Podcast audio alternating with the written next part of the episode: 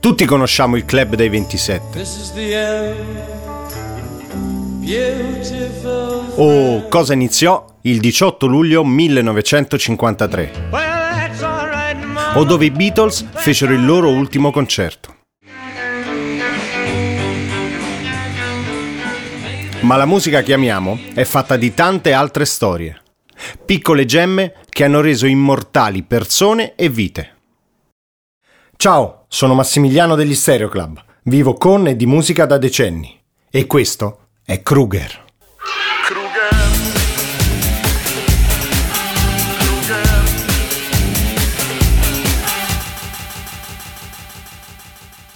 Siamo in Italia, a Bologna, nell'estate del 1980, esattamente a metà strada tra il gol olandese di Anne, che ci tolse il sogno, e quello di Paolo Rossi con la Polonia, che ci diede la certezza di una finale mondiale.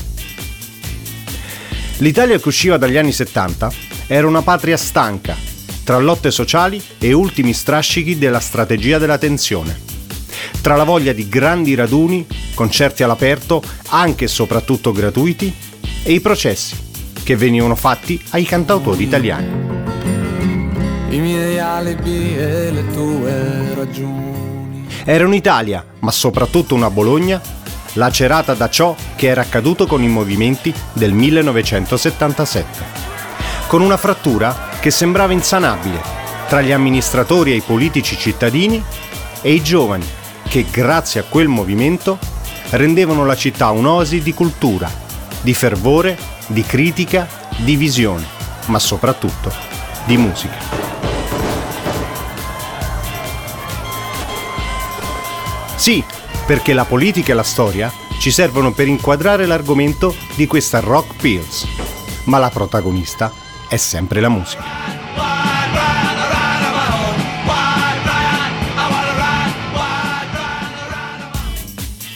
Il primo giugno del 1980, infatti, viene organizzato a Bologna un concerto dall'amministrazione pubblica per cercare di sanare quella frattura con la parte giovane della città. O soltanto perché certe cose accadono. Basta una serie di eventi che si mettono in fila gli uni dietro agli altri, in maniera casuale e bam!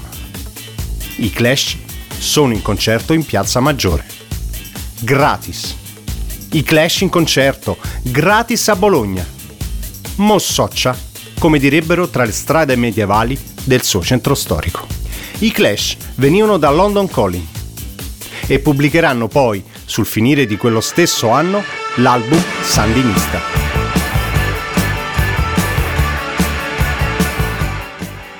La band è il centro della galassia del punk rock di quegli anni e lo rimarrà per sempre. L'impegno politico a 360 gradi dei Clash si sposa perfettamente con una città impegnata come Bologna. Anche se avere sul palco una band che qualche anno prima, siamo nel 1978, aveva visto il proprio cantante, Joe Strummer, vestire una maglietta con scritte Rote Armée Fraction e Brigade Rosse. Sì, brigade con la D desta qualche grattacapo ai piani alti dell'amministrazione pubblica cittadina.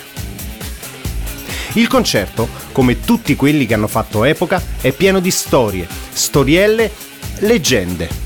E anche questo è il bello della musica. Dalla partecipazione di Ghigo Renzulli, poi nell'Itfiba, e di Raff come opening act, agli scontri verbali e non tra fazioni di puri e duri punk nostrani. Nel 1977 Lucio Dalla, che di questa città era figlio prediletto e cantore, ci spiegava che nel centro di Bologna non si perde neanche un bambino. Ecco, forse un bambino no, ma Topper Idon sì. Topper Idon era il batterista dei Clash.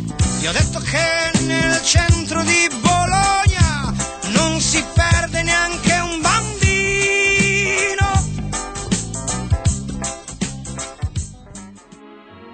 La sera precedente i Clash avevano suonato a Nizza. Si erano salutati e si erano ripromessi di vedersi a Bologna, davanti a un bel piatto di tortellini. Mi piace pensare che abbiano proprio detto così, magari in inglese. Le band di apertura si susseguono, ma di Topper non c'è traccia. Le voci nel backstage iniziano a girare incontrollate. Droga? Incidente? Sonno? Certo, con un telefono cellulare sarebbe stato tutto molto più facile. Ma siamo nel 1980 e quando si dice ci vediamo lì, eh? Ci vediamo lì. E se non arrivi, ti aspettiamo. Eh, eh sì, ti aspettiamo. Ma davanti abbiamo una piazza piena che ruggisce e sono abbondantemente passate le 22. Beh, allora bisogna fare qualcosa, qualsiasi cosa.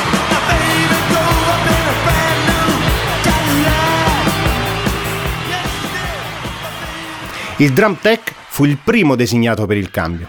È quasi una prassi nelle sostituzioni volanti durante i concerti. Poi però la scelta ricade su George Butler, batterista degli Whirlwind, che avevano appena suonato. George Butler, onesto batterista che poi proseguirà la sua carriera da musicista, viene proiettato sul palco per battere il tempo, dare la dinamica, la forza e l'energia. Insomma, per essere l'Antonioni di turno, per tornare alla metafora calcistica. Ok, via, si va.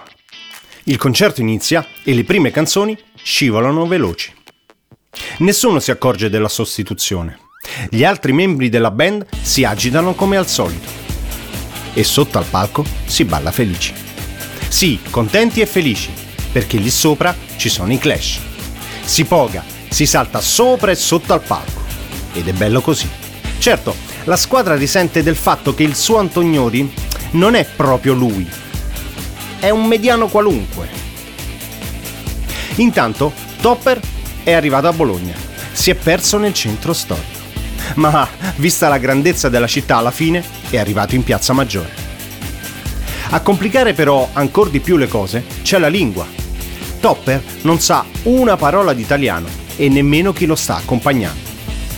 Figurarsi poi se qualcuno della sicurezza che circonda il backstage conosce l'inglese. Si perde tempo anche lì.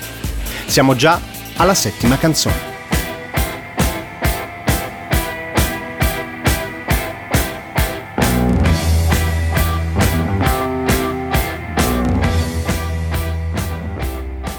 Poi finalmente in un momento di distrazione, Topper si infila nel retropalco, sale le scale e gli occhi di Joe Strammer si illuminano.